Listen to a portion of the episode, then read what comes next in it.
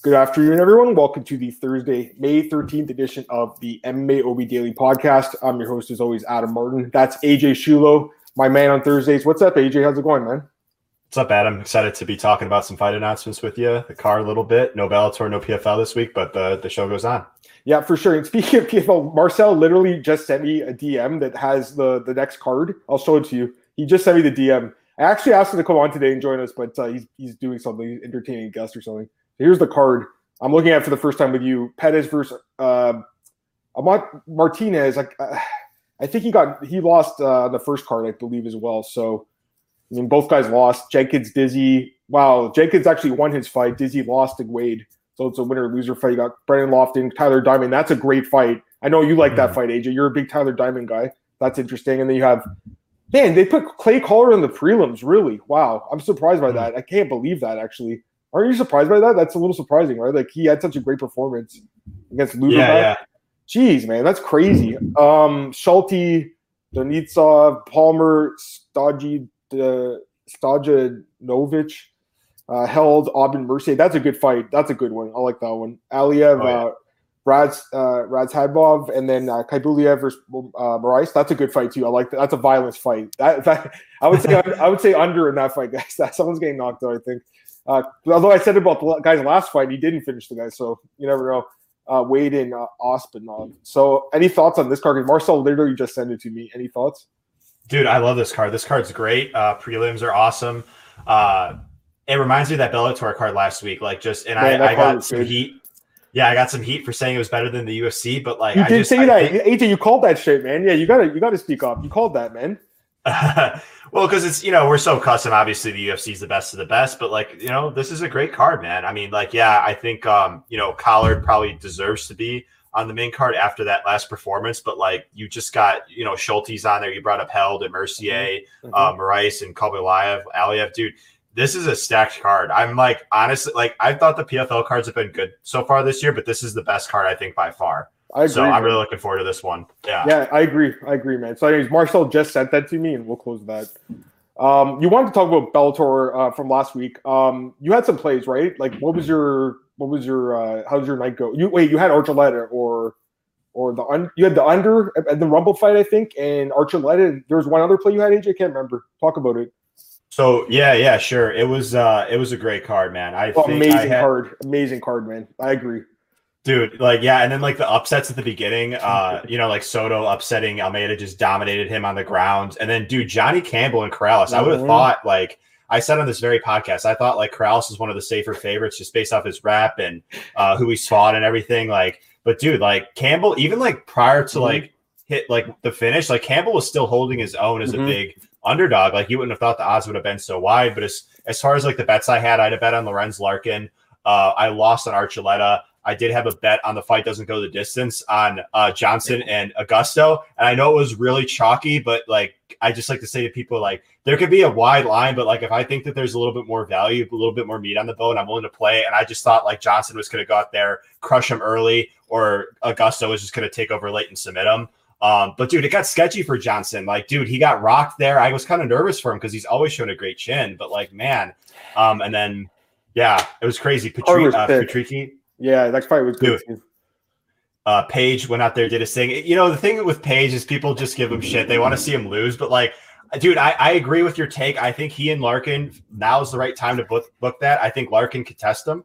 I think Page, you know, it's not it's not a walkover fight for Larkin either, but like Mix looked great as well. Like I thought the card really delivered. I, I do. No, I agree completely. I was surprised Archuleta lost so clearly. Like I thought it'd be a competitive fight, AJ, but I did think he'd win the fight too. And the fact he lost every round really surprised me. I hate when that happens too, right? So uh, I also had a bad play this week. I had Maurice Greene, which was a terrible play, although I did have a couple dogs like Morono, so that kind of evened it out. But that was a bad bet. So I I know how you feel, AJ. It's always tough when your guy loses all five of the rounds or all three of the rounds. It's just like ah, you just rip that ticket. I'm on to the next one already, right? but uh, yeah, yeah, the under in, in the Johnson Augusto. I mean, that was basically free money. Um, obviously, you had to lay a lot. You had to lay a lot of chalk, but it was like when there was a fight uh, last year was Walt Harris versus Overeem and the fight doesn't go the distance. It was like minus five hundred. I remember telling my fiance, I'm like, this is like literally free money. Like this is literally the freest money we'll ever see. So yeah, I know. So I know what you're saying, AJ. If something's like a minus five thousand possibility, like you know likelihood, then minus 500 does value. Like I don't really play big favorites like that anymore because I told you I've been caught too many times speeding a little bit, but I know that you know they've been pretty profitable for you for the most part. Mm-hmm. Um, and then you had Larkin, who I thought won the fight 29 20. It was close though. Um, I could definitely see the argument for uh, Carvalho. Carvalho, man, what a great fight though. I, I thought I enjoyed that one. Good matchmaking there. The mixed fight, man, he um he struggled a little bit in that first round though, man. Like when he got on the bottom, like he couldn't get up, you know, which worries me going forward against the best guys like Archuleta and like Pettis. Like I don't know if he gets the title shot next. Um, even like guy like uh, what's his name, Stots. That's another guy I think that can give Mix some stylistic issues. Stots look great against Hill. The, okay, so the Pitbull um, Queally fight was a really good fight. Uh, man, I mean, what a crazy sport, right? Like the guy I thought was probably going to lose the fight. I mean, look. I thought actually Pitbull was probably winning. I would give him maybe I give the second round to um, Queally. One judge actually had a 2-0 Queally. I talked about this with Marcel, which is nuts to me. But for me, it was probably one-one, and Pitbull probably you know had the you know experience and cardio going in that run. I don't know. Who knows really what, what happened, but let's be honest, it was kind of like a fluky shot that cut him open and stopped the fight. I mean, a lot of other doctors wouldn't even stop that fight too. So that's kind of a tough spot. I didn't bet on that fight because I thought three to one. Like I actually thought that was kind of an overpayment personally, but you know, um, Page also did his thing, like you said, AJ. But man, I mean, for me, it's like he's on the same card as Larkin, and they're not fighting each other. That's so stupid. I'm tired of this matchmaking. His last five fights of guys or guys that aren't at his level. Let's be completely honest. Who thought Derek Anderson was going to win this fight? Like no one. And mm-hmm. Page just did his thing. And Derek Anderson had his hands at his waist when he got knocked out. It's not even like it was a competitive, you know, exchange. AJ. He had his hands at his mm-hmm. waist. And also, he had some like kidney issues going in the fight, health issues. He's been suspended by the athletic commission. So Derek Anderson wasn't even healthy going. This fight should have never actually even taken place because he had serious health issues that weren't uh, addressed to the commission, and he got caught. So he'll be suspended for like I think six months. They said not a big deal. He'd probably be out that much. He broke his nose anyways, right? His face got yeah. smashed open. It was a great. It was a great kick. I'm just saying, man. Like it wasn't a. It's not like this was Carvalho and Larkin, which was a three round competitive fight, back and forth exchanges, clinching, ground game. You know what I mean? Like this was just a guy that had his hands at his waist, and honestly, anyone can knock a guy out that has his hands at his waist at this level. Anyone with a high kick too. So I'm just saying, I'm I, I'm not impressed with him right now. I want to see him fight someone better. I think he's a talented guy, but he's 34 years old. It's time to fight someone good, man. And again, yeah. the, one, the, one, time he fights Lima, he loses. Talk, talk, I don't know, AJ. I get fired up when I talk about Page because I think he's so talented, but the matchmaking bothers me, man. I mean, like it's just uh, you talk about it. Well, it just with whenever he fights, like love him or hate him, just he always the thing that people love is they just want to see him fight. Like even if he's fighting a guy that people just know that he's levels above, they're just like, oh man, I really want to see him lose. I want, I really want to see him get his ass kicked because he just fights with such a massive ego. I mean, he honestly probably fights with the biggest ego out of any professional MMA fighter, to be honest with you. Just his hands down style. But like, yeah, I mean, eventually, like at least I know this wasn't a, this was another guy that wasn't on his level, but at least this was a big step up against an experienced guy relative to like the past couple guys for him who've like you know less than five pro fights or whatever mm-hmm. uh, when he's fighting overseas. But like, yeah, I think now they, I, I think now more than ever they would push that Larkin fight just because, like you said, they're at the same card. They both won. And they're just kind of at a point where it's just like, well, who else do they really fight? They both fought Lima. Lima's to fight uh, Amosov, I believe is how you pronounce his name. Yep. And so just kind of where they're ranked at uh, I think that there's a chance that the fight materializes, and I, I would consider not I'm not guaranteeing, but I would consider betting Larkin, uh, considering the, the the price would be reasonable. I think that he could exploit some of the holes that we have seen in Page's game, uh, a la the low kicks. Uh, you know, we did. I, it was nice to see Larkin mixing some takedowns there. I think he kind of struggled mm-hmm. a little bit with uh, Carvalho's like lankiness or like his ranginess, mm-hmm. uh, but I think he he could look to do that because we've seen Page get taken down. You know, not just by guys like Lima, other guys as well, and then he just struggles to get off of his back. So there's going to be a mm-hmm. lot of guys that could beat him. I think Larkin can too. Possible. And Paul Daley's fighting. They announced this fight against Jason Jackson. It, but it's stupid because it's at 175. It's not even a welterweight fight. So it's like, and same with the Page fight. Was just at 175. They just they don't they just make the weight class then? They can just why doesn't Bellator be the first promotion that does this? Because or, or, other promotions do have 175. I'm just saying like the first major because I feel like we do need those two weight classes at some point 165 175 it just doesn't make sense that we have 10 pounds at each other weight interval and then all of a sudden it's 15 aj like so i think at one point in time like we're still early in the sport's history like think about it, we're still in the infancy of the sport man wait till 100 years from now like wait till the, you know what i mean like they're gonna have like cyborgs in the ring and stuff. It's gonna be crazy and gladiators and stuff. I don't know, man, what's to happen, but the sport's evolving, you know. But I want I want to show you this, AJ, because I'm on uh, uh, best fight odds, and I'm looking at Michael Page's historical odds. Let's just start from the beginning, okay? Look at the bottom here. His first fight. okay, I'm gonna go through his odds, guys. Minus 550 against Ricky Rainey. He, he knocked him out. Minus 703. These are closing odds. Minus 703 against Nah-Shon Burrell. He knocked him out, I think. Uh, minus 2100 against Rudy Bears. Minus 2250 against Charlie Ontiveros. minus 1200 against Jeremy Holiday. Minus 1000 against Cyborg Santos. Minus 530 uh, against Fernando Gonzalez. That was a close fight. It was a split decision. Gonzalez honestly could have won that fight. Um, minus 525 against David Rickels. Minus 300 against Paul Daley. That was a competitive fight. He, he did win 48 47. It was a super close fight. He probably did deserve the win. Then all of a sudden, AJ, he fights Douglas Lima, and he's a big dog, plus 175. And to be honest with you, I actually bet on him against Lima, which was such a bad bet. Looking back, um, but I thought there was value on this guy. And, you know, I realized in that fight that he's not as good as like all of us thought. You know what I mean? And now I, I I'm waiting for the time to fade him. I can't do it yet because you look at since he's fought him, minus 1200, minus 2950, minus 1300, minus 58, and then minus 395. So at least I'll give Derek Anderson. He was like in the minus 300 range, which only Paul Daley can say. But this is isn't that just really awful look at? It's not that a bad look, AJ, because he's been in Bellator since 2013, guys. Like he's not new to the sport. And look at the odds every fight. It's like they and the thing is, it's not like it's Cyborg Santos, right? Where she there's no competition for her, so she's going to be minus 2,000 against Leslie Smith probably or something like that. You know what I mean? There's other welterweights that this guy can fight, like Lorenz Larkin, who was on the same card, who says, I want to fight welterweight, and they told me to fight middleweight or something. I think he missed weight in his last fight or something like that. I can't remember what happened, but he did fight at middleweight, but he wants to go back to, to welterweight. So make that fight. And I do think that Larkin could win, but you know, Larkin is getting up there in age a little bit too, and he's taking quite a bit of damage. So, you know, I'd have to like look closer at the fight, AJ, but I could definitely see him winning the fight. I mean, he, I think Larkin's a good fighter. I think he's underrated got great wins, Masvidal, Magny. I mean, I, I wish he was still in the UFC. I mean, he signed with Bellator. He barely fights anymore. I feel like he fights like once a year now, guys. Like, I wish he was still in the UFC. He's an entertaining guy. Just quickly, uh, AJ, just the rest of the card. That uh Corrales fight, man. Campbell, I was watching with fiance, and I'm like, oh, I'm like, babe, this is why we don't bet minus 100 favorites.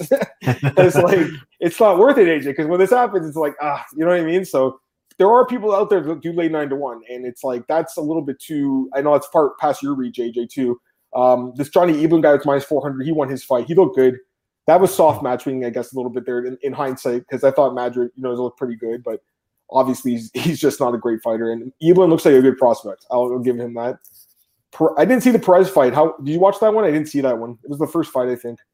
Yeah, it was mildly competitive actually. Uh, was the rightful winner and everything, but like, I mean, I guess like hindsight handicapping, he probably shouldn't have been as big of a favorite. He should have been a comfortable favorite, but but not five to one. But um, yeah, it was a little bit more close for comfort. I, I guess if you were backing him at that line, just like, and I'll own it too. I mean, I thought Larkin was going to pull away a bit more. He did struggle with the ranginess of uh, Carvalho. I I didn't think it would be an issue just based on how he fought Magny, uh, similar reach and height but um, he was just uh, he was beating him up in the clinch with those elbows, and he just wanted to mm-hmm. clinch. But anyway, you just get some you know some weird strategies sometimes that you know this time it worked out for me. There's times when it doesn't, but uh, you just you know are happy that you won it, and you just move on from it and learn from it.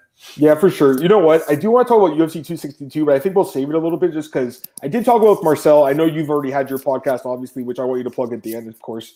Um, so we'll talk about a little bit, AJ, but you know, I'd rather talk maybe about some other fights like that Marcel had, um, and also some news and stuff. Maybe we'll do some news quickly. Um, some some some some good news, some bad news. Let's just talk about some news here. Let me close that window.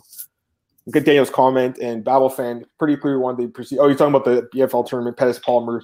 He has to, yeah, he has guests over, but that's okay. Uh, yeah, MVP is a good fighter, guys. He's talented, but I mean, I just I'm not impressed by the matchmaking and their matchmaker just left, Rich Chou. So I mean, it, maybe it'll be different now. Maybe because they have a new matchmaker now, probably. So it's Mike Kogan, I think, and Scott Coker. Maybe it won't be that different. Actually, Scott Coker's still like the, the mastermind of Bellator, really. I mean, and you know what, AJ? He's famous for doing these kind of squash matches. He had them in Bellator showcase match or um, Strike Force, uh, Elite XC. They always had these, these showcase match, matches. So, anyways, um, some news. Uh, Alan Jouban retired. I was I wasn't surprised because he had talked about it, but any thoughts on his retirement? He's 38 years old. He had a, I think he had like a seven and four record or something in UFC. So pretty competitive fighter. Had some good wins. Um, we can go to look at his record quickly.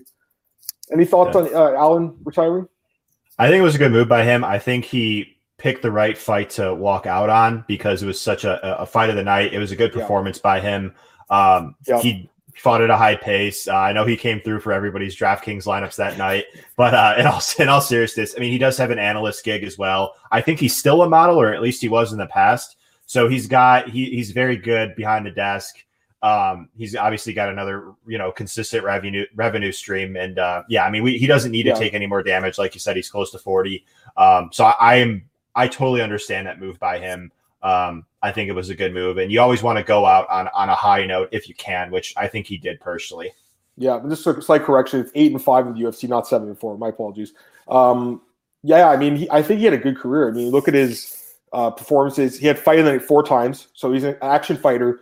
Always in stand-up wars. This fight with uh, Belal Muhammad was crazy. He knocked down Belal Muhammad like I think like two or three times in that fight. Belal, obviously a very durable guy, but man, he got picked apart. Um, you know, had some hiccups though. I mean, the Tumenov fight, for instance, Price, where he gets KO'd quick. That's kind of where you knew, I think, where he was really tailing off. And he did knock out Ben Saunders, and he beat Gooden too. So I mean, he's still competitive, right? Like, and he look, I thought that Gooden fight was awesome. It could have been fight of the night. It wasn't, but what was? I can't remember what was that night. Oh, Palatnikov and Kossi. I mean, I guess like I think they were both good. They could have easily won. It was a great fight too. Um, yeah, mm-hmm. I don't know, man. I think he had a good career, and, and like you said, AJ, I mean, he's he's doing the um, commentary thing now, and you know he's still. I don't know if he's still modeling, but I know he was obviously. so he's got several revenue streams. I mean, he's obviously a very successful guy, and man, I, I always thought he was like well spoken and stuff too. So I, I, I like him. You know what I mean? I think he's going to do really well in his future endeavors. Um, there's some cuts to UFC. Let me pull this up. It's, we had the news today. BJ Penn. I don't know if you saw the cut list. Did you see any of these releases? There's actually ten fighters that have been released. Uh, I'll start with oh. Maurice, Maurice Greene was released. Actually, Dan Hardy was released. He asked for his release, so we'll talk about him quickly. Um, I don't know, like do you do you Dan Hardy was is he a little bit before your time, AJ, or do you have recollection of Dan's fights or or his kind of like career at all, or is it a little bit before your time in, in MMA, I guess? Mostly before I could recall when he fought GSP and yeah. uh, you know, lar- largely GSP just did what he did everybody else. Yeah. But I applauded Dan uh, you know, at least getting to that point, you know, yeah. facing the the dominant title holder in GSP. But yeah, that's definitely uh, more more before my time. Yeah, I remember watching that one at my house with my friend. I was one of the first ones I ever saw too, with with him too. And uh, you know, it was such a GSP fight, like you said. He had a few good fights. So the Chris Lytle fight was awesome. I got to meet Chris Lytle once, which was awesome. And we interviewed him. It was so cool. He, he was one of my favorites too, man. A little bit before your time, AJ, but he was a great fighter. But he also had a great fight with Carlos Condit, who, by the way, uh, Alan Jouban said um, to Ariel that he turned down a fight with Carlos Condit. The UFC offered it to him recently on short notice, and he said no, even though he said it was his dream fight because he just wanted to walk away on a high note. So, I mean, that would have been a great fight though, eh? Condit versus Jouban. So Condit clearly wants to get back in there. I'm not sure who they're going to match him up with, but uh, yeah, he said it right here. He says he turned it down. You just said basically, you know, I'm moving right now, and it's too much distractions. I have the TV thing going on. It's just not worth it for him. This fight's great too. I'll talk about that in a second. This Tito's thing, by the way, did you see this? Like he's claiming um, unemployment checks. Apparently, he blew all his money. Man, it's a really sad story, actually, guys. It's it's really depressing to, to read because you think you know it's a UFC superstar, but yeah, man. I mean, my first time in my life, I've had to go on unemployment. I had to take care of myself, my girlfriend, my three kids, my mother, stepmother. He's like talking about how uh, you know his job as the he's the mayor of Huntington Beach, and he's only making fourteen hundred dollars a month or something. So he said it's just not enough money for him, and he said he he made twenty million in his MMA career and lost 10 million of it to taxes and he says he spent he spent all his savings so a guy that's obviously a guy that you you you feel bad for because he's a legend of the sport man. He's struggling but i mean it feels like he's not good with his money aj because i mean that's he made a lot of money. He was a wealthy guy. He just seems probably spent too much you know? And he's got obviously a few kids. He was married to jenna jameson. He, i think he's with amber nicole Smith, uh, miller i think former ufc ring card girl. I think that's his uh his wife now. So or his girlfriend, I should say. So I mean, obviously he's got family to take care of. I didn't realize he has three kids, by the way. So I mean, I, I I definitely sympathize, but man, he's made a lot of money. At the same time, I think he should have made more. You know what I mean? Twenty million for his career, don't you think? But here's the thing: they did say that you know his store closed down. It's because you know his uh the, the punishment athletics was closed down. That was another thing I think that played a role in this. But he said he's not getting those other revenue streams. He wasn't doing any like seminars and like signings and stuff like that. So during the pandemic, right? So like again, I can sympathize with that, and that's what these guys do, AJ. Like that's what all the they, that's what they should be doing. You know what I mean? You should be you know making money on the side, right? Using your name, but it's it, it's a sad story. But any thoughts on this, man? Like it's it's really crazy, right? I mean, yeah, I mean, to be honest, completely, it's uh, my first time hearing this. Uh, I just saw Tito Ortiz somewhat recently on online, just something publicized about him. It wasn't anything with this, but this is really sad, obviously. Uh, mm-hmm. Yeah, some people, they just can't like manage their finances. Yep. Like we see it a lot yep. with like professional athletes. Like they just, they, it's kind of like they, they make so much money, but they just don't know how to spend it the right way. And they, yep. they sort of need that, that financial guidance from somebody outside. And, uh, you know, for whatever the reason was, you know, Ortiz just spent all of his money, and it's just really unfortunate. So, yeah, wishing him all the best. I hope he uh, bounces back. It's a, a good revenue stream from from doing something that he, that he wants to do and uh, that that he's contributing to for the the good of the the community. And um, yeah, just wishing him all the best. It's sad, but uh, you know, just a a bump in, in the long journey. yeah, I agree completely with what you said. Um, Evander Kane, this guy is a hockey player. He lost like I think he filed for bankruptcy for like twenty five million dollars. I don't know what it was, but he lost basically his whole contract. The rest of it, like the the, the guys want to get it because like he owes so much money to gambling debts apparently. So I mean, and he's a prominent hockey player, right? Like he's one of the better wingers. It's crazy, man. But you know, and you know what? Honestly, AJ, uh, I'm a guy who's had to learn the hard way myself. Like I have, I've had to learn the hard way with my finances. You know what I mean? Like I used to spend recklessly. I don't do that anymore. You know what I mean? I'm smart now, but I I had to learn the hard way, and some people do. But I mean, I've never had to learn I mean, he obviously was just spending way above his means. You know, he's talking about how he has to pay off his Porsche. He's like, I still have a lease on my Porsche. It's like, come on, man, everyone's on a lease on their car. Like, you know what I mean? Like, I don't know. I, at the same time, AJ, I mean, the thing is, if he's making money for his job, you know, he should be collecting unemployment. But at the same time, fourteen hundred dollars doesn't seem like a lot to be the mayor. At the same time, I thought it was mm-hmm. obviously a more highly paid position. That's like a stipend almost, guys. So anyways, it's a complicated story, but when I saw that today, it's just weird, man. And, Tito, it, you know, he's a legend, guys. He is for every for all his faults and stuff. And he's probably a guy that you know probably does have some brain trauma. I would imagine. I mean, come on, you know all those fights he's had. AJ, I would imagine a lot of these guys, Diego Sanchez, Chuck Liddell. Let's look at these cuts. Yorgan De Castro is gone for the UFC. not surprised, AJ. He's looked terrible. Any thoughts? Um, yeah, well, it's just crazy. It's another example of like, I mean, I agree with the the cut and everything, like lost three in a row, but like I remember when people were like really high on him, like coming in after the contender series, and then he knocked out uh Tafa in his debut, mm-hmm. and then it's like this classic example of oh, this guy's won by knockout twice in a row, therefore everybody gets excited about him, but then he we see the flaws in his game. His cardio was bad, his defensive grappling mm-hmm. was bad. Um, he just showed all these issues and everything, but um, yeah, I mean, we know it by now in the UFC and even in, in heavyweight to some extent, you need to be well rounded. I mean, again, I, I, know heavyweight's a bit of an exception compared to the other weight classes, but like when those knockout sh- shots aren't coming consistently, uh, when you just have just you know that one shot KO power, but like you're not Francis Ngannou and you're not Derrick Lewis. It just kind of like you know you're just very limited on what you could do to threaten the opposition. So uh, because everybody has power in this weight class, so you're not mm-hmm. separating yourself all that much unless you are Francis or Derek. But yeah, I agree with it, and I'm, I'm curious to hear the the other cuts that uh, that were made. Yeah, we are talking about the one second. To get Daniel's comment. He said the Tito thing sounds suspicious. Maybe there's some kind of addiction issue there with pills or something or brain trauma. I think the latter, but I don't know. Um, some of the other cuts, some of them were overall uh, already reported, but there are some new ones. And also, I said uh, uh, briefly, Maurice Greene was also released. Uh, AJ, he announced that himself on his Instagram, so he was cut. What a bad bet by me. That's the worst one I made all year. he just got completely ragdolled for three rounds. It was it was terrible. I knew the bet was uh, gone in the first round, AJ. So that was a tough one, guys. That was the worst one play I've made all year, probably. Um, usually, AJ, when I do lose, they're close fights. Like Ludovit Klein, you know, I had him in a two team parlay with Rodriguez. We lost on that. It was a close fight. We'll talk about that. We don't have to talk about that fight. I mean, I, I who do you think won that? I guess like I thought he won, but it was pretty close. To be honest with you, I was having dinner, so I wasn't. Yeah, totally no worries. It wasn't. You know, it was super close, AJ. Anyways, but yeah. Um. Anyways, I'm not going to be too hard on myself. We moved on to the next week already, right? So we got the card coming up Saturday, and we're going to win.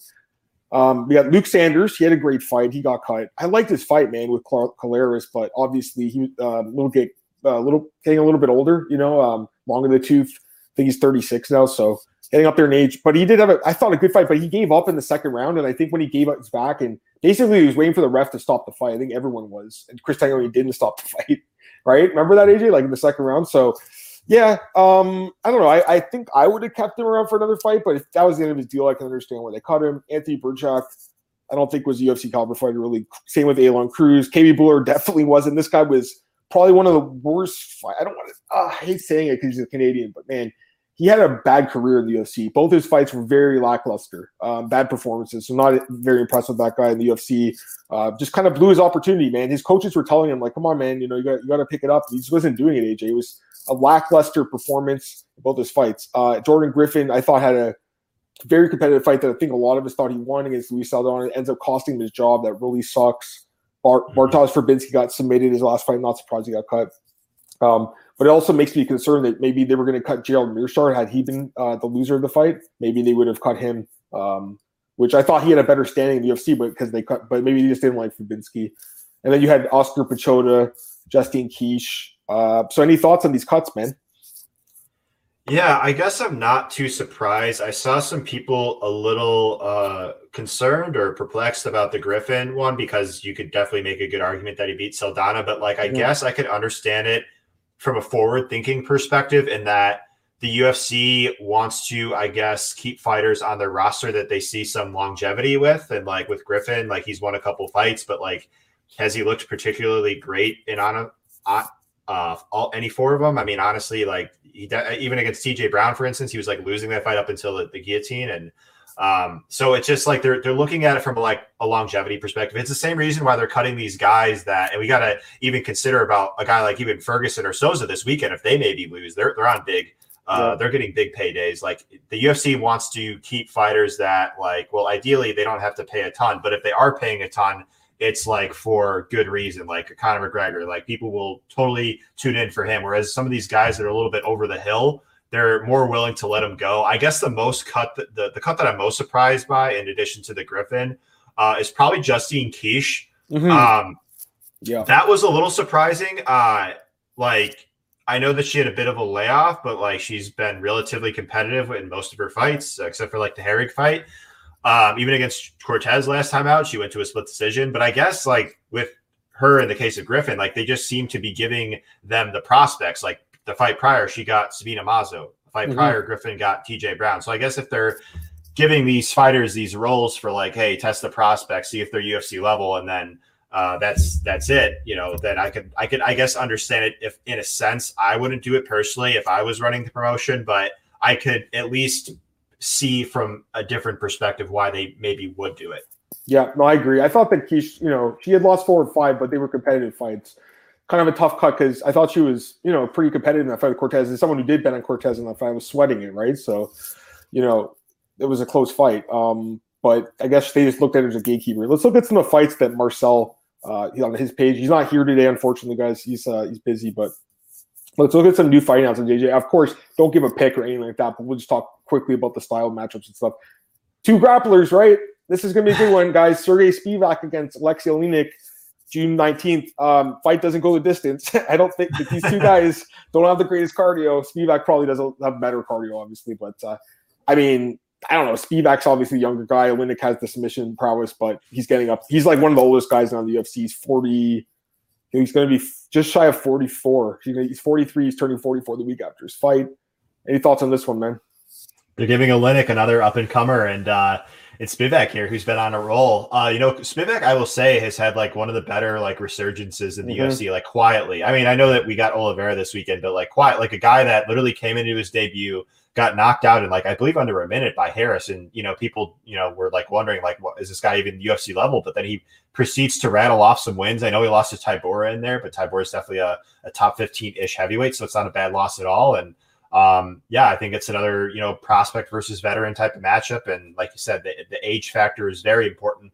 Um, I myself, I know you have been more wise to it for a longer period of time, but I just had the stats in front of me recently to to say like how often do we see these guys in their 40s and late 30s win fights consistently in the UFC. It's been like, you know, Romero's in there and Trinaldo, but like honestly, beyond them, like there just yeah. hasn't been many. And I know that Oleinik's rattled off some wins, but um, I, I, am pretty. That, that's a wise stat. I think that the, the younger fighter, when it's a wide gap, um, assuming it's like not an atrocious style matchup for them, um, it, they they more often not win these fights. And I think Spivak is is also a grappler too, like you said. So in theory, uh, Oleinik isn't going to have as big of advantage as he typically does.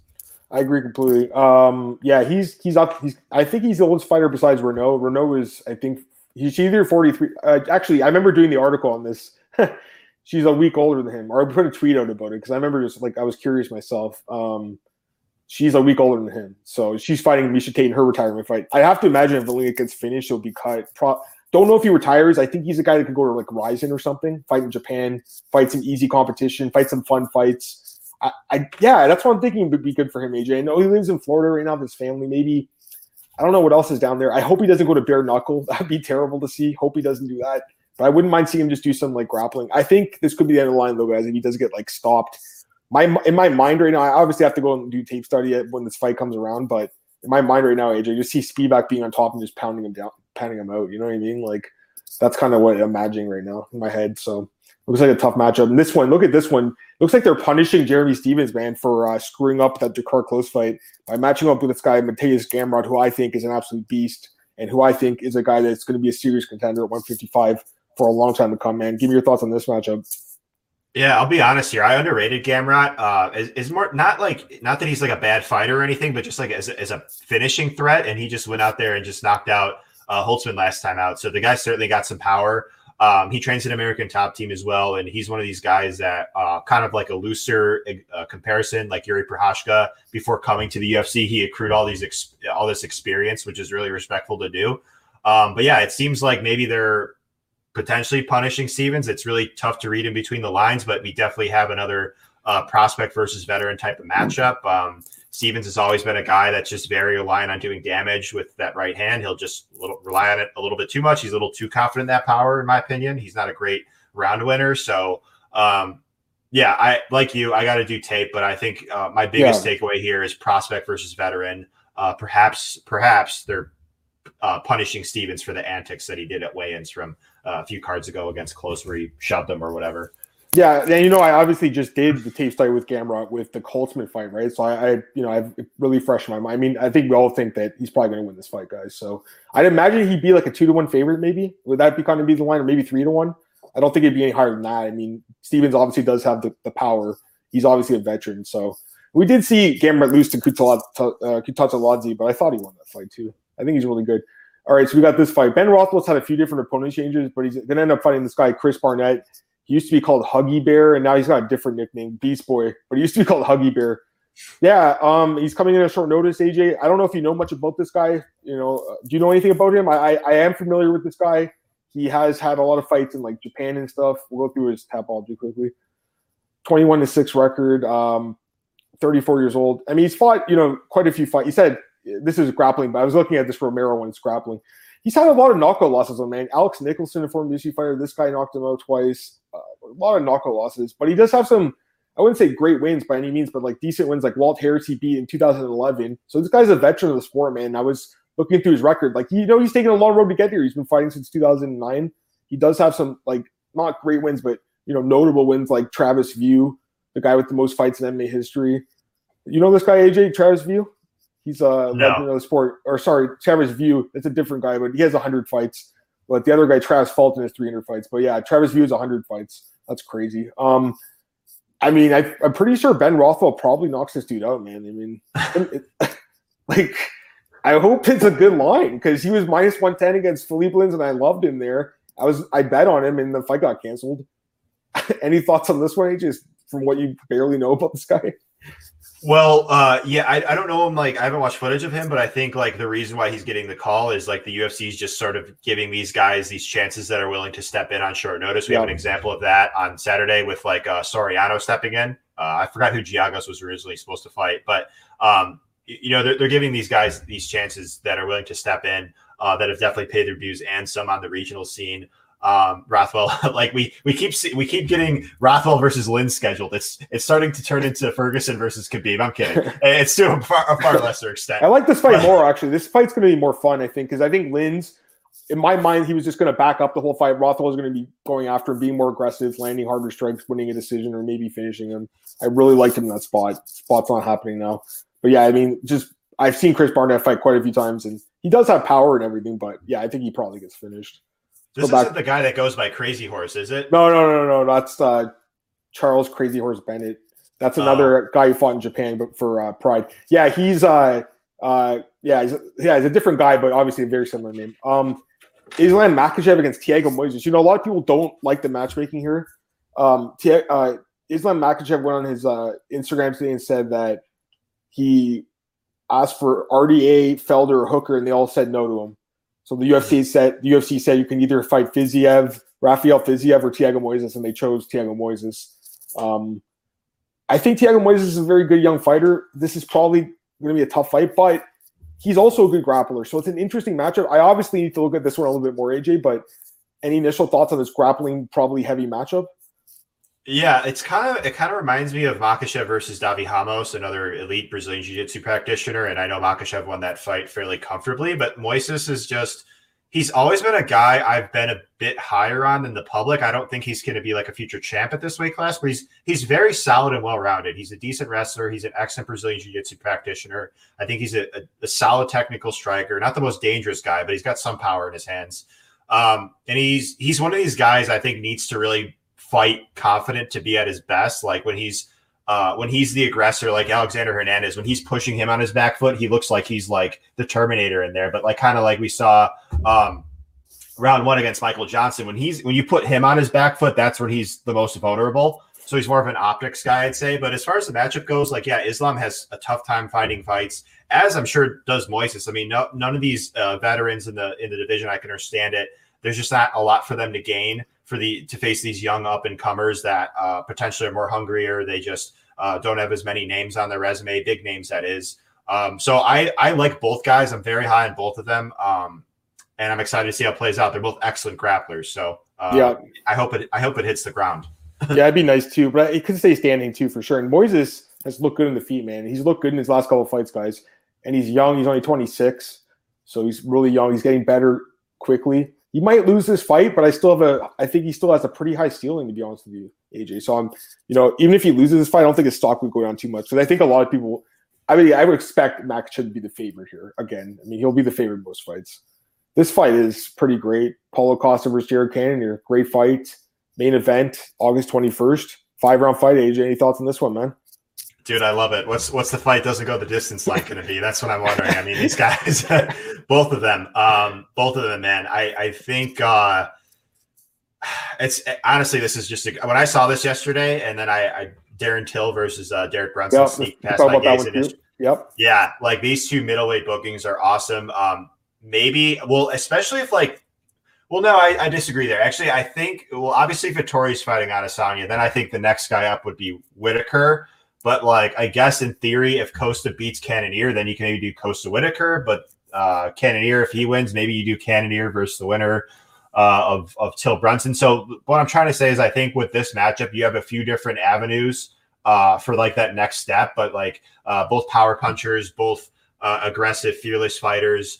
Um, I, I wonder how Costa's going to respond after that Adesanya fight because that was a bit uncharacteristic of him to just like I had a bet on Adesanya there, and I kind of expected to sweat the first few minutes with like Costa's like pressure forward style, but he just like literally stood at range with them. And um, I don't know if it was like the layoff or just the nervousness, or he he just felt the threat of Adesanya in there, but it was just kind of weird. And um, I know Cannonier's coming off a loss too, but I, I thought he performed admirably, admirably, excuse me, there, and he broke his arm. So um, you know, we'll see. You know, Cannonier just lost to Whittaker, as did Costa lost to Adesanya, the champ. So they're, they're, definitely, despite coming out losses, they're at the, the, the elite of the division for sure. Yeah, and Costa said he was drunk the night before. He said he was still drunk in the fight. That was his excuse. So I don't know, but he looked terrible in that fight. It looked like he was drunk. Maybe he was. He looked terrible. Um, yeah, Cannonier, man, you know, I, I, had Whittaker in that fight, and that was a sweat in that third round because you, you hurt him badly nearly won the fight, but he, he ends up losing on the scorecard. Still very, you know, had that had that fight been five rounds,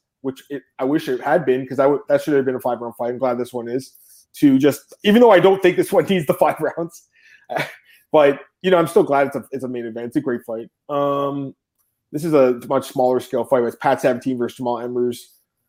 And I, I, just have to go back and see how good Emmers' takedown defense is really because I think Sabatini, uh, as, as he showed in his last fight, very good takedowns um, and ground control. But you know he faded bad in that third round, lost the third round. It was his UFC debut. So he said he had some nerves and stuff, but uh, I mean, he's still a, he's a good grappler. Obviously, Emmers though is you know looked pretty good in the UFC. I think. Any thoughts on this one? I think this is a tougher matchup for Sabatini, to be honest with you. I think Emmers is a better athlete, and he's also a good wrestler. Um, I, I, know they're, you know, Sabatini's the, the, higher profile submission grappler on paper, but Emmers is like a brown belt jiu-jitsu, uh, pretty solid on the ground. But uh, I think it's, you know, two prospects. Emmers just can't, like, he hasn't stayed that very, that active. Like, he had that, that weird Skelly fight where, like, he just couldn't make it backstage. And I know that frustrated a lot of people in their DFS lineups, oh, but um, hopefully he can make the walk this time. Um, Sabatini, I think he is talented, but I think his ceiling is also uh, capped. Like I think Sabatini will kind of struggle uh, when he faces a guy that could stuff his takedowns. I'm not sold on his striking. His striking is not not bad, certainly, but um, I think there's plenty of guys in the division that I'd favor him in a striking. And then you pointed out he slowed. He basically took round three off against Connolly. I don't know if that was like a UFC jitters thing. I mean, I think this is a guy that's been five rounds in the regional, so uh, perhaps it is. But um, I don't know. I was impressed with those first two rounds, but then it was just kind of perplexing to see him just kind of coast. And yeah, I never really like to see that. You know, I hated yeah. seeing it too, man. I was really frustrated. Uh, you know, as a, I yeah, I thought it was a little frustrating to watch him there because obviously he was winning the fight. He looked good. We'll see. Um, Mario Bautista, Guido Cannetti. Don't have to talk about this one too much. I mean, two guys that you know are coming off. I think knockout losses. I would imagine Bautista would be a favorite in this fight. Any thoughts on this quickly? Yeah, I agree with you. I think Bautista, despite the loss, he's a talented prospect. Uh, I think he gets right. Uh, even even without tape study, I know that Bautista yeah, most yeah, likely is going to win this fight. Yeah, so. I know exactly. I agree with you. Yeah, he'll be a big fan. I'd imagine he'd be like minus three hundred, minus four hundred. Not too crazy because he did get knocked by Trevin Jones, who I had as a plus two hundred dog. That was one of my better calls of the year. Um, so this one, Johnny Sant, Johnny Walker, and Thiago Santos. What a fight, man! Uh, two light heavyweight behemoths. I don't know if it's a main event. I guess it's not three round fight doesn't need five rounds anyways. Uh, any thoughts on this fight between these two big bombers at 205? Yeah, somebody on Twitter told me like when I tweeted about this fight, they're like, "Is there enough testosterone in the arena for these two guys?" I'm like, "We might need a Greek stadium or something." But dude, honestly, I think this fight is awesome. I hope that they don't like stare at each other because maybe they just respect each other's power. Yeah. But like honestly, it has the potential to just be uh, like when I think of this fight, I almost think of. uh Do you remember Santos versus Jimmy Manuwa? Yeah, I was at that fight in Toronto. I was at that fight. Really? Yeah, dude, it was nuts. I if it's yeah. even like a fraction of that, I will be happy. I mean, yep. I think that they'll both come out on fire. Um, yeah, I mean they both have had some recent skids, but at least Santos, uh, it's been to you know to to guys that are at the top of the division, no doubt. But I mean, he's uh, got the win over Blachowicz too. I mean, knocked him out a couple years ago. Blachowicz, you know, I watched that fight so closely, right? Because I remember I bet on Blachowicz against uh, Adesanya, so I watched that fight and that finished. I remember watching it again and again. I'm like, Adesanya, you know, Blachowicz made a mistake. He just rushed in, got caught, but just shows the power mm-hmm. of Santos, which we saw against Anthony Smith. We've seen it many times, but Johnny Walker is one of my favorites too. You know, when I was in Brazil two years ago, uh, it's actually been two years now, which is crazy. I saw my friend Aaron Bronsteter was uh, tweeting about it. We had been sent there by I don't know if I told you about this, AJ. Two years ago, I, Poker Stars reached out and they sent us there. Um, a bunch of other people, journalists from around the world, like maybe other, maybe like 10, 10 of us total. But it was awesome, like all you know, fully paid for by them. You know, first round, uh, you know, uh, you know, first class, you know, dinner on that. You know, it was great. It was great. But we went out for dinner with Johnny Walker and his uh, manager, Lucas Lucas, who manages a lot of other fighters in the UFC. Um, and I remember having like lobster with him. We were talking, and like he was awesome. Man. I got like a picture with him and shit. It was awesome, man. He was a really super cool guy. He's actually improved his English a lot too. But he was awesome, man. I got to like have dinner with this guy in, in Brazil. How cool! That's a pretty cool story, right? Like it was, it was fun, man. Poker stars, man. They treated us so well. I don't know why, AJ. They they call they sent me an email saying it was PR ladies. This is like two years ago. I think I told this story before, but I get this email saying, "Hey, would you be interested in going to um, uh, Brazil to cover UFC uh, 237 Andrade and Namajunas?" I was like, uh, "Yeah." I mean, like, I'm like, "This is real." Like, you know what I mean? And she's like, "Okay, call me." I call her, and then she starts telling me, "Oh, I you know I know Aaron Bronsteter and James Lynch and all these guys." So I'm like, "Okay, good." James didn't come, but Aaron was there. So me and Aaron went on the plane together, and like, you know, it was awesome, man and yeah, I got to meet a lot of people during that trip. And but Johnny was cool, dude. Like, but it's tough because I have to like put that aside when I watch his fights because I, I want to you know win my bet or in my DFS make sure my DFS lineup is the right guy in it because this fight's going to be 100 points for one guy and zero for the other probably because I think someone gets KO'd probably in the first round of this fight, guys. I I would hope because I don't want to see Santos fight patiently anymore because that fight with Rakic was very frustrating in my opinion.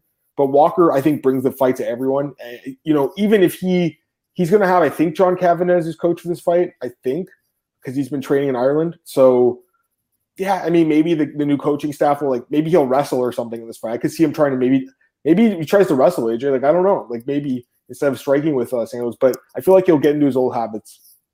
So let's go to this next one. Uh, Khaos Williams, who I'm high on, Matt Semelsberger, who I really like. I remember doing the tape study for his fight with Jason Witt, and I and I went deep in his career, and I really like this kid, man. And uh, man, this is a good fight. Both guys are powerful, but man, I like this Semelsberger kid a lot. Any thoughts? Yeah, both guys that have shown power in their hands. Um, Williams went on that like quick KO streak there against Morono, and then he knocked out mm-hmm. Alhassan. Um, and then he fought a wild man in Pereira. But anyway, yeah, this is a good booking. Um, it's going to be one of those fights that might be on the prelims, but even though it's on the prelims, it's going to be one of those like hidden gems that like hardcores like me and you and others will will really appreciate. But uh, yeah, um, should be fun. Uh, Semelsberger, like yeah, he's really long for the division. I think he's like over six foot. Maybe he's got a long reach as well. But um, yeah, I semi the Jedi and uh, Khaos. So yeah, looking forward to this one. Yep, me too. Um, Luis Saldana, Austin Lingo. Yeah, I mean they're both you know on the periphery of this division probably. Uh, I don't know. Saldana wasn't too impressed in the last fight. He's a little bit like he's 30 years old, so he's not like super young anymore. He has a lot of fights too. I don't know, man. I wasn't too impressed with the Griffin fight. Um, he did have that nice knock on contender series. I don't know what to think about this guy, to be honest with you. And Lingo, I think, has looked pretty good in the UFC. He's one in one. I don't know, man. Any thoughts on this one? Both guys kind of like, you know, on the border of the UFC caliber, probably. Yeah, they're both very flawed. Um, I think, especially as defensive wrestlers and grapplers. Um, I don't know who's going to get the upper hand there, but uh, yep. yeah, like Lingo. What, one thing that sticks out to me in particular, his his footwork is just so bad. I mean, he just like is just slow, and uh, he he follows the opposition instead of cutting them off. Uh, I think Saldana moves a bit better. Mm-hmm. Um, I actually do like Saldana striking. It's just yeah. if he can't stop a takedown and can't separate from the clinch, there's going to be a lot of guys that can beat him. Besides, well, I know Jordan Griffin officially lost, but uh, besides a guy like Jordan Griffin, so um, yeah, could be interesting. Uh, maybe it takes place in the feet. I'm not particularly high on either guy, but yeah, you know, we'll see how it goes. Yep. Uh, let's talk about a few different ones. I don't want to spend too much time on this one. Jin Frey, Stellan Nunes. I don't, I don't know her. I don't. She yeah, it's her UFC debut. I don't really know this girl. I have to watch her fights. I'm guessing she's was she from Victor or Rising or something. I gotta watch her fights. Um, I've got to be honest. I'm not too. Are you familiar with this girl? No. Yeah, that's okay. Me either. Um, Alexander Pantoja, Brandon Royval, great flyweight fight. I'd imagine you know the winner could be up there for a title shot. Any thoughts on this one? Yeah, somebody called this on Twitter. I want to give credit where credit is due. I think John Kelly did. He said like a few months ago, he's like, it would be awesome if Royval and Pantoja fought. But uh, yeah, I I am a little lower on Roy Royval than the public. I think that a lot of people like him because he's like exciting and flashy and that sort of thing, but he's just very, very flawed defensively. His chin is high, his hands are low. Like he could push a crazy pace and he's he's definitely threatening, but like he's not good technically. I think that honestly Pantoja could school him here. I think that uh, Pantoja is actually an established elite fighter in this weight class, and I just I don't think Royval is. At least right now, he's very young and he could get better. And I would I would like to see him get better. I, I think he has potential, but I think this might be a little too much too soon for Royval. They have to give him a guy like Pantoja because of what he's done.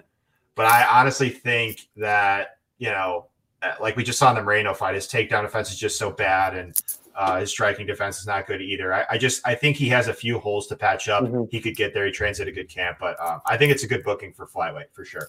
Good fight. Pannie Kianzad, Alexis Davis. Don't want to talk about this one too much. I, am going to fade Alexis Davis any point, any chance I get. I mean, I know she did look pretty good against Mazo. I just think Mazo is just not really UFC caliber. Maybe I don't know. Like Pannie Kianzad is much tougher out. I think she's looked a lot better lately.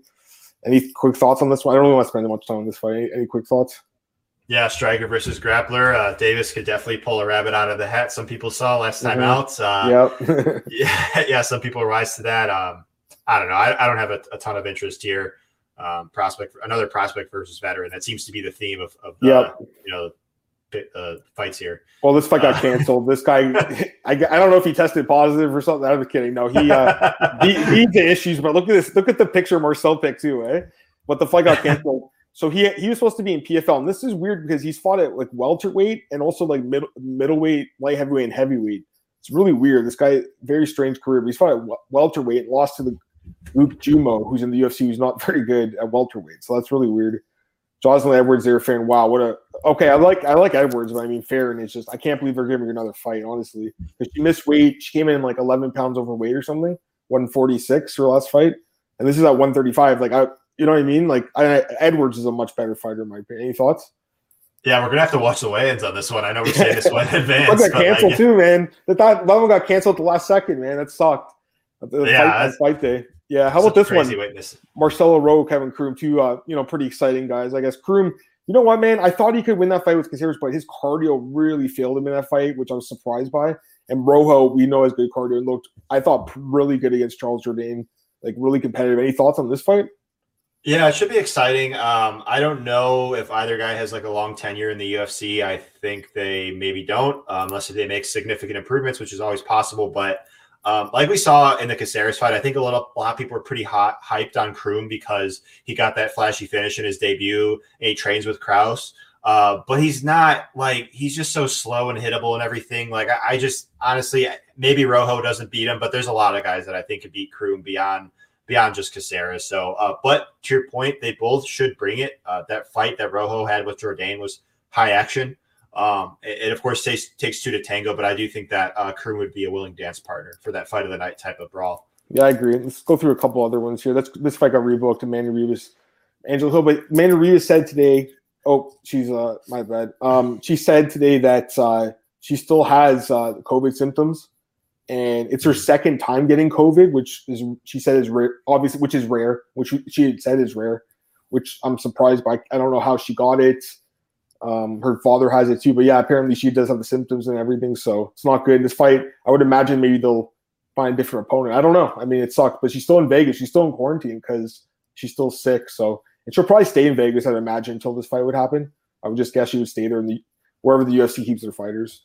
Um, this fight didn't happen. Yeah, and then that's it. I mean, we talked about those ones. So yeah, and then you know the last thing we'll talk about AJ, just let's do quickly UFC 262. The thing is like you know, obviously me and uh, Marcel did the preview, so I don't want to go through every fight. And uh, I'll give my bets on tomorrow on the on the uh, Elite Fantasy Elite Betting podcast.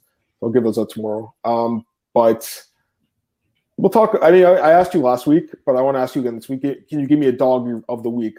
Um, I, I should pull up this fight out actually. Dog of the week, AJ. Um, I will go with.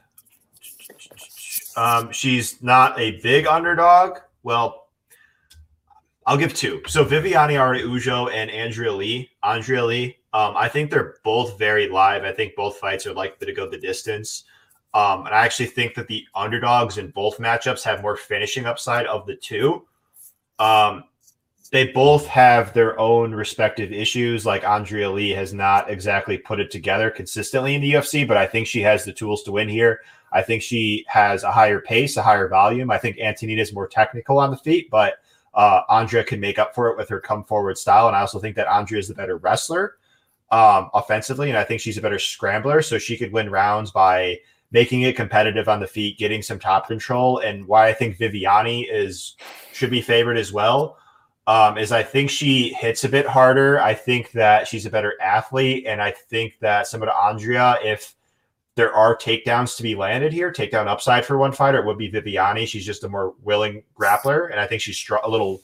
You know, she's. I know Katlyn's strong as well. You know, Katlyn former 135 or Viviane former 115 actually, but um, she's like deceivingly strong and athletic. And I know you're high on that Sanford MMA camp. She trains there, but those are two fighters that I think could pull off the upset. Um, I don't like them from a betting perspective because I just I don't think there's as much value on them for me to warrant a bet. Uh, but they are two that I think could be live uh, to pull off the upset. You said Aries was at uh, Sanford. Yeah, yeah, yeah, yeah, yeah. those guys. Yeah, I mean, I, I honestly think I feel the same way about you with that fight. To be honest with you, like Eye had to watch her fights in. I'd seen her fight in Brazil when I was there, and that card I was talking about earlier. I was there for that card. She was she knocked out Talita Bernardo in the third round. Man, I I mean, I think you know she hits harder. She's the I think she's just the better striker to be honest with you. I think a lot of people are looking at that Jessica Eye fight thinking, you know, oh, she lost that fight, but I I came five pounds overweight for that fight. Um, also, Chookagian also lost to I too, and everyone forgets about that. So I feel like Chookagian is beatable, man. We saw her get knocked out by uh, Andrade with a body shot. You know, maybe this girl Viviane is pretty nasty with her kicks and everything too. AJ, I could see her throwing a body kick or something. Um, man, I mean, I, I, I kind of agree with you. I mean, I honestly, I'm not sure if it's if it's going to be a player or not for me. Like, I, I don't know, but I would favor her. And then the other fight you talked about, Andrea Lee, I think she has a good chance to win the fight against Antonina too. I, I, I don't know. I think I'm probably to end up picking Antonina. I don't know yet, AJ, but I, I, I think so. But uh, I'm pretty sure I will. Um, you know, officially in the, in the staff pool. But uh, yeah, I mean, Angela is definitely a, a you know a worthy underdog in that fight. I think she has a chance.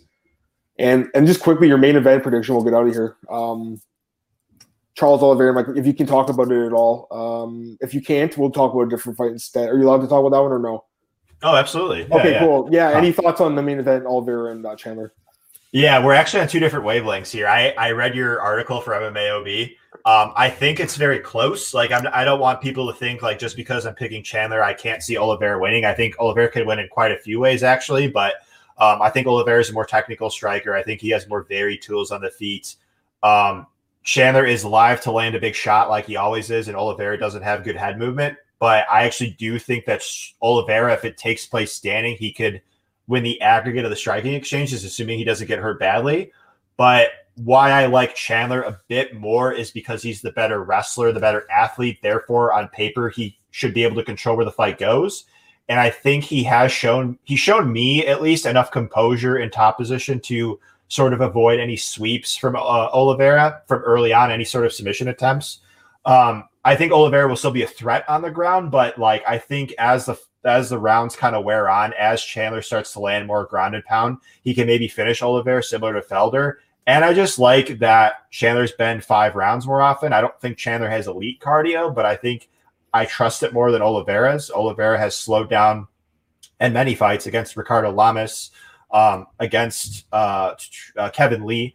I know he went three with Tony, but largely he just took Tony down and held him in top position. That didn't really expend a ton of energy. So um, that's why I favor Chandler. I think he's a better wrestler. I think he should be able to control where the fight goes. I like that he's been more experienced going five rounds. But again, Oliveira is a guy that um, is dangerous standing. He's dangerous on the ground. He's made, we talked about guys making career resurgences earlier. This is a guy that has made a clear, a very clear career resurgence going on the monumental win streak that he's been on. So um, I love the fact that they booked this fight.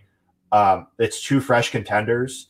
And they're just on the highest of momentum here. So uh, I love it. I absolutely love it. And if I get the prediction wrong, I will. That's okay. I just that, it's more important to me that we actually get to see this fight go down. Yeah, it's a great fight. Yeah, I mean, I don't think it's an easy fight to pick at all, man. And just you know, you have to pick a winner. You have to pick a method. Just at the end of the day, like I definitely see Chandler finishing him too. Um, it's not like he doesn't have a chance.